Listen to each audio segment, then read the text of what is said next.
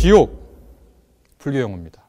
죄 불교적 종교 개념입니다. 회개, 예배, 마귀, 유혹, 영혼, 생령, 중령, 은혜, 찬양, 강생, 영생, 영벌, 계명, 천사, 불교에서 정립해 축적해 왔던 그 개념을 히브리어 헬라어 이 단어를 번역할 때 가지고 온 거예요. 그리고 불교에 익숙했던 한국인들이 이 단어를 갖고 왔을 때 딱 마음에 와닿은 거예요. 아, 그 말씀이구나. 유교에서 빌려온 게 얼마나 많은데요. 효에 대한 강조. 우리 추모 예배 하잖아요. 그리고 우리가 그 중요한 것은 뭐냐면 기독교의 복음으로 그것을 재개념화하고 다시 기독교적으로 해석해내고 어, 은혜라는 말 불교에서 빌려왔다고 했습니다. 무슨 말로 대체하면 좋을까요? 그거 힘들어요. 새로운 말을 창조해서 쓸 수도 있어요. 아, 그런데 그렇게 하면 굉장히 성교가 어렵습니다. 이해하기가 어려워요. 기독교가 뭘 전합니까? 그러면 한 번도 들어보지 못한 말들을 쭉 열갈 거예요. 그게 무슨 뜻이에요? 그럼 설명해 주면 잘 이해한 거 아는데 그게 쉽게 우리말로 하면 뭐예요? 그러면 아 죄라는 얘기예요. 그럼 아 죄 이렇게 되겠죠. 그대로 배워서 그냥 쓴 게 아니라 그렇게 많이 배우다 보니까 우리의 복음으로 그들에게 무엇인가 해줄 말이 생깁니다. 왜냐하면 그리스도의 복음은 인간이 쌓아놓은 지식 그 너머에 진리의 빛을 비춰주기 때문에. 집안에 다른 종교인들이 있다고 하면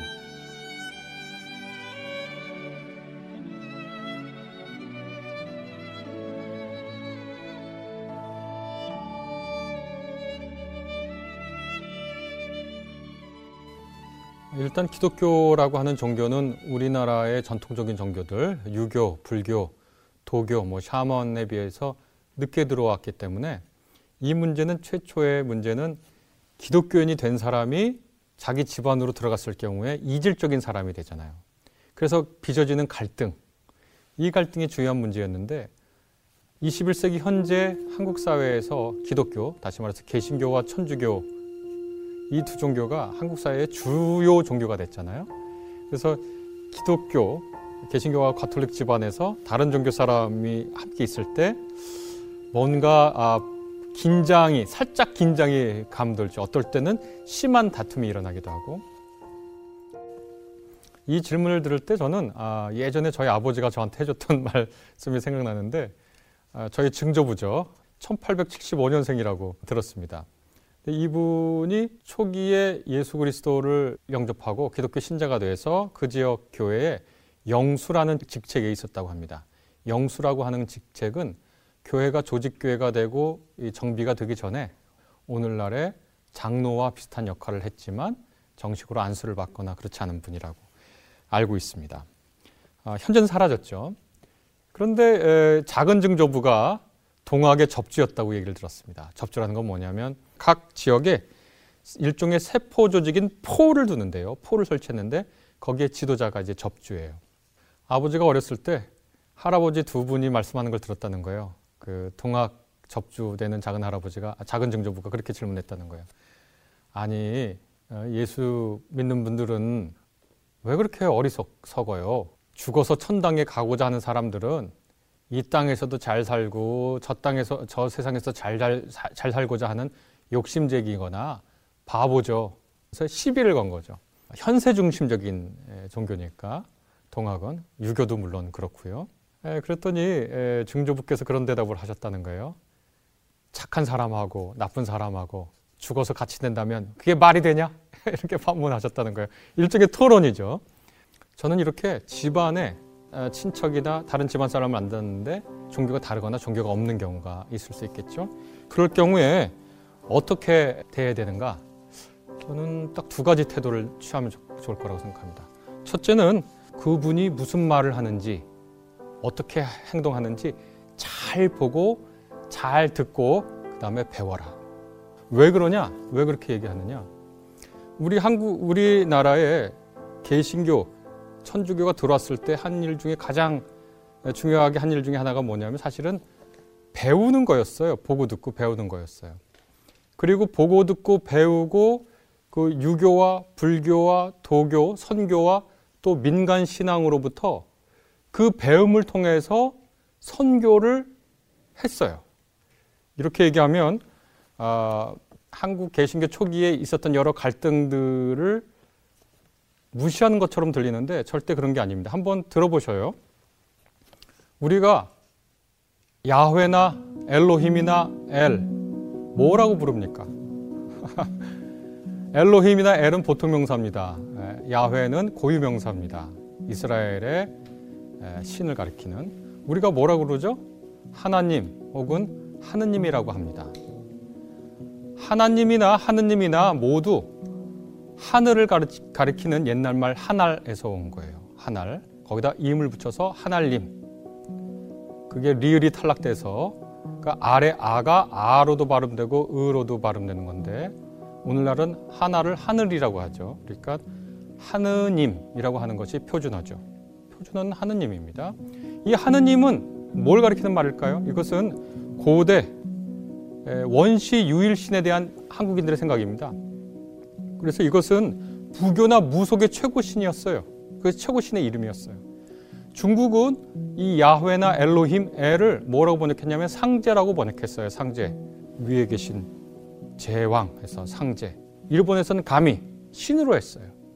우리나라에서는 뭐라고 했느냐? 1878년에 로스라고 하는 분이 우리나라 말로 성경을 번역하면서 그때 하느님이란 말을 천상의 통치자하고 상제랑 같은 개념으로 한국인들이 갖고 있다는 것을 알고 하느님으로 번역을 했습니다. 이거 우리나라 원시 종교 사상과 당시의 무속 그리고 불교 신앙에서 배운 말이에요. 가져온 말입니다. 어, 원래는 하 아래야 하나님, 하느님이라고 썼는데 이것이 나중에 둘로 나뉘었죠. 물론 개신교 내에도 어떤 게 경쟁했냐면 하나님, 아래아 하나님과 천주, 천주죠, 천주 옛날식으로 하면 이 둘이 경쟁했거든요. 천주를 쓰는 분들은 서울의 선교사들 예를 들면 언더우드 같은 분들, 그다음에 성공회 이분들은 천주라는 말을 사용 했는데 나머지 분들은 하나님을 많이 사용했거든요. 나중에 이게 둘로 갈리게 됩니다. 하느님으로 계속 쓰는 어, 전통을 유지하는 전통이 있습니다. 로마 캐톨릭, 동방정교회, 성공의 공동번역, 성서번역 전통은 하느님으로 씁니다. 또 한쪽은 하나님으로 써요.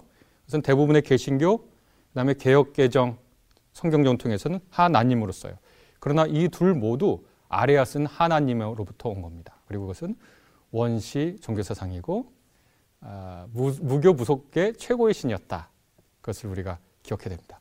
이 개념이 있었기 때문에 우리가 야훼나 엘로힘이라는 완전히 다른 히브리어가 아니라 우리의 말로 아 야훼가 하느님이구나를 직감적으로 알게 된 거예요. 야훼라고 불렀다면 엘로힘이라고 불렀다면 이렇게 기독교가 뭘 가리킨다는 거야? 야훼가 누구야? 엘로힘이 누구야? 하고 한참 헤맸을 거예요. 사도행전 17장 보면 이 전통이 그대로 살아 있는데요. 사도 바울이 그 아테네의 만신전에 가서 너희가 말하는 알지 못하는 신에 대해서 내가 알려주겠다라고 하면서 연설을 하거든요. 그 아레오바고 연설이라고 흔히 그러는데 그 알지 못하는 신, 그 존재, 그걸 로스 선교사 번역하는 분이 야훼나 엘로힘을 하느님으로 했다. 어마어마하게 큰 빚을 졌죠, 사실은. 하느님과 하나님이란 말이 말로 하지 않았으면 아마 힘들었을 수 있습니다. 그러면 어, 불교에는 어떤 빚을 졌을까? 어떤 걸 배웠을까? 개신교가 그거 말로 다 할 수 없습니다. 제가 옥성득 교수님이 정리해 놓은 불교에서 빌어온 기독교 용어를 조금 읊어볼게요. 지옥 불교 용어입니다. 죄 불교적 종교 개념입니다. 회개, 예배, 마귀, 유혹, 영혼, 생령, 중령, 은혜, 찬양, 강생, 영생, 영벌, 계명, 천사, 공덕, 인내, 신행, 그리고 장로. 이것 이 단어가 다 불교에서 온 빌어온 거예요. 불교적 개념 속에 형성된 것을 빌어온 겁니다. 자, 이 단어 없이 우리가 새로 번역하겠다고 한번 생각해 보세요. 그건 되게 힘들 거예요. 한국인들이 알고 있었던 불교 용어인 죄, 회개, 예배, 마귀, 유혹, 영혼, 생명, 찬양, 강생, 영벌, 계명, 천사 이런 개념들 불교에서 정립해 축적해 왔던 그 개념을 히브리어, 헬라어 이 단어를 번역할 때 가지고 온 거예요. 그리고 불교에 익숙했던 한국인들이 요 단어를 갖고 왔을 때 딱 마음에 와닿은 거예요. 아, 그 말씀이구나. 불교에서 많이 배웠죠?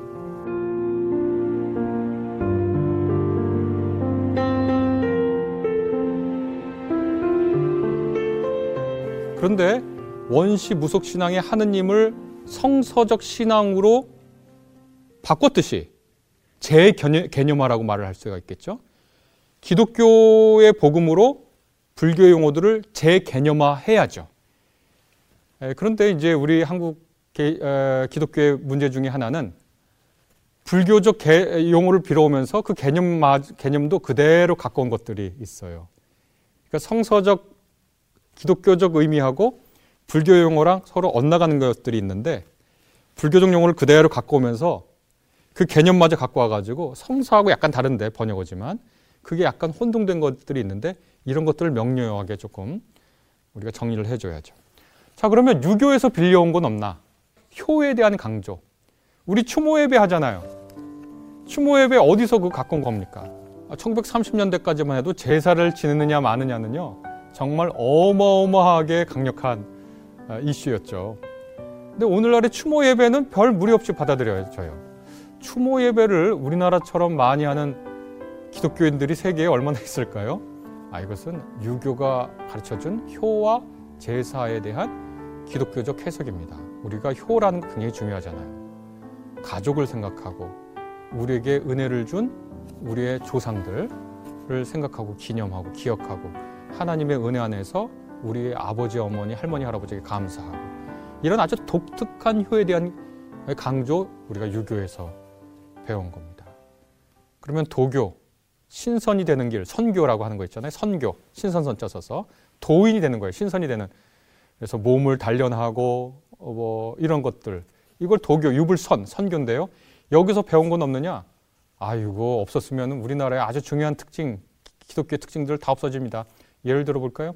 금식 기도, 새벽 기도, 통성 기도.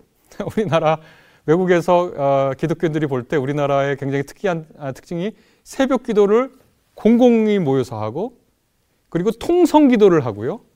그 다음에 금식 기도를 한단 말이죠. 물론 금식 기도 전통이나 그 다음에 새벽 기도 전통이 기독교에 없는 건 아니에요. 그러나 개인적 차원에서 주로 하지 이렇게 공적인 예배로 새벽 기도를 하고 수도원 제외하고 공적인 예배에 모여서 통성으로 소리 높여서 기도하고 그리고 뭐 40일 금식 기도, 10일 금식 기도, 7일 일주일 금식 기도 이렇게 자주 하고 집단적으로 하는 나라는요. 개신교는 우리나라밖에 없습니다. 이게 왜 그랬나? 이거 선교의 전통입니다. 어, 떤 분들은 이것이 새벽에 정화, 정, 정한수를 떠놓고 기도하는 민간 신앙에서 왔다라고 주장하는 분도 있고 불교의 새벽 예불 에서 전통이 비롯됐다 이렇게 하는 분들도 있지만 많은 학자들이 이 전통은 사경회 때 이 새벽 기도회 또 금식 기도 또 통성 기도 이 전통이 신선이 되고자 하는 선교 전통에서 왔다라고 생각합니다. 그리고 그 정점에 있던 분이 바로 길선주라고 하는 분이죠. 어, 그래서 제가 드리는 첫 번째 말씀은 뭐냐면 일단 많이 듣고 많이 보고 많이 배워라. 어떻게 말씀하고 어떻게 행동하고 어, 떻게 생각하는지 많이 배워라. 아, 배울 점이 많습니다. 왜냐면 우리 한국 초기 기독교 이거 다 배운 거거든요. 다 빌어왔어요. 그거를 역사적 사실입니다. 그리고 저는 한 가지 더 말씀드리고 싶은데 이제 다른 종교를 갖고 있는 분도 있지만 비종교인도 있잖아요. 그분한테도 많이 보고 배워라. 공정하고자 하고 정의롭고자 하고 평등하고자 하고 평화롭고자 하는 여러 가지 노력들 그걸 제도화하는 것들 그거 많이 배우시라. 충분히 배우시라. 그럼 둘째, 그 다음에 뭐 해야 되느냐? 아, 그러고 나면 뭔가 말할 게 생깁니다. 아, 우리 한국 개신교, 기독교뿐만 아니라 성경 자체가 신학 자체가 다른 걸로부터 많이 배운 역사거든요. 예수 그리스도를 설명을 하고 싶은데 그분이 하나님의 아들이시자 하나님이시고 이 세상의 창조주의자 유지자다 말하고 싶은데 그걸 길게 말할 수도 없고 어떻게 말할 수도 없고 막 고민하다가 요한복음서 저자는 예수 그리스도를 나타내는데 가장 적합한 말이 그리스 철학에서 형성된 로고스라는 걸 깨달았어요. 그래서 로고스 개념 그 배경 위에서 예수님을 로고스로 표현해요. 물론 유대교 전통에서 하나님의 말씀이라는 전통에서 갖고 오지만요. 그리고 신학에서 중요한 분 아구스티누스나 그 다음에 토마스 아퀴나스나 이 두 분 모두 플라톤하고 아리스토텔레스 철학에서 빌려와서 신학을 구축합니다. 많이 배웠어요. 그리고 그대로 배워서 그냥 쓴 게 아니라 그렇게 많이 배우다 보니까 우리의 복음으로 그들에게 무엇인가 해줄 말이 생깁니다. 유교에서 배웠지만 유교 인들에게 해줄 말이 생겨요. 불교에서 배웠지만 불교인들에게 해줄 말이 생깁니다. 왜냐하면 그리스도의 복음은 인간이 쌓아놓은 지식 그 너머에 진리의 빛을 비춰주기 때문입니다.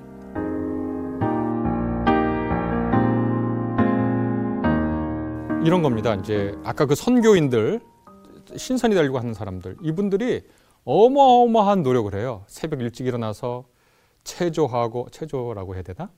어떤 돌을 닦는 거예요. 그런데 그게 안 되거든요, 잘. 자기 힘으로 되질 않아요. 어떤 도의 경지에 올라가지 못해요. 그리고 늘 좌절하거나 뭐 여러 가지 장벽에 머물러요. 길선주도 그런 분이에요.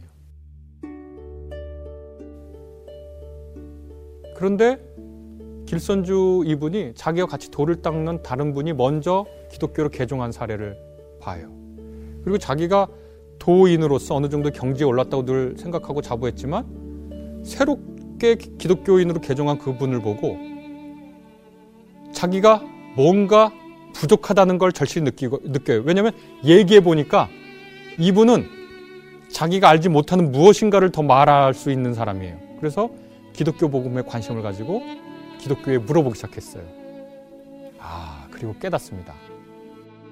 죄라는 거, 악이라는 거, 그리고 인간의 노력으로 거기로부터 헤어날 수 없다는 거, 하나님이 은혜로운 분이라는 거, 그분의 아들 예수 그리스도께서 우리와 죄와 악의 문제를 해결하시고 우리에게 성령을 부어 주셔서 인간의 노력으로 달성할 수 없는 하나님과의 사귐을 예수 그리스도를 통해서 달성할 수 있구나를 깨닫게 됩니다.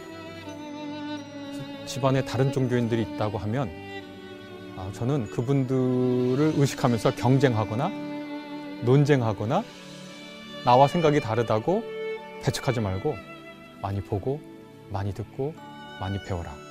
그러면 뭔가 해줄 말이 생기고 조금 지나다 보면 어떻게 되냐면 그분들이 우리에게 물어볼 겁니다. 기독교인은 어떻게 생각하나요? 성경은 뭐라고 말하나요? 예수님은 무슨 말씀을 하셨나요? 저는 그렇게 되리라고 확신합니다. 성서와 기독교의 복음이 그분들에게 분명히 해줄 말이 있습니다. 논쟁하거나 따지지 말고 배워라. 그러면 할 말이 생긴다. 그리고 그분들이 우리에게 물어봅니다.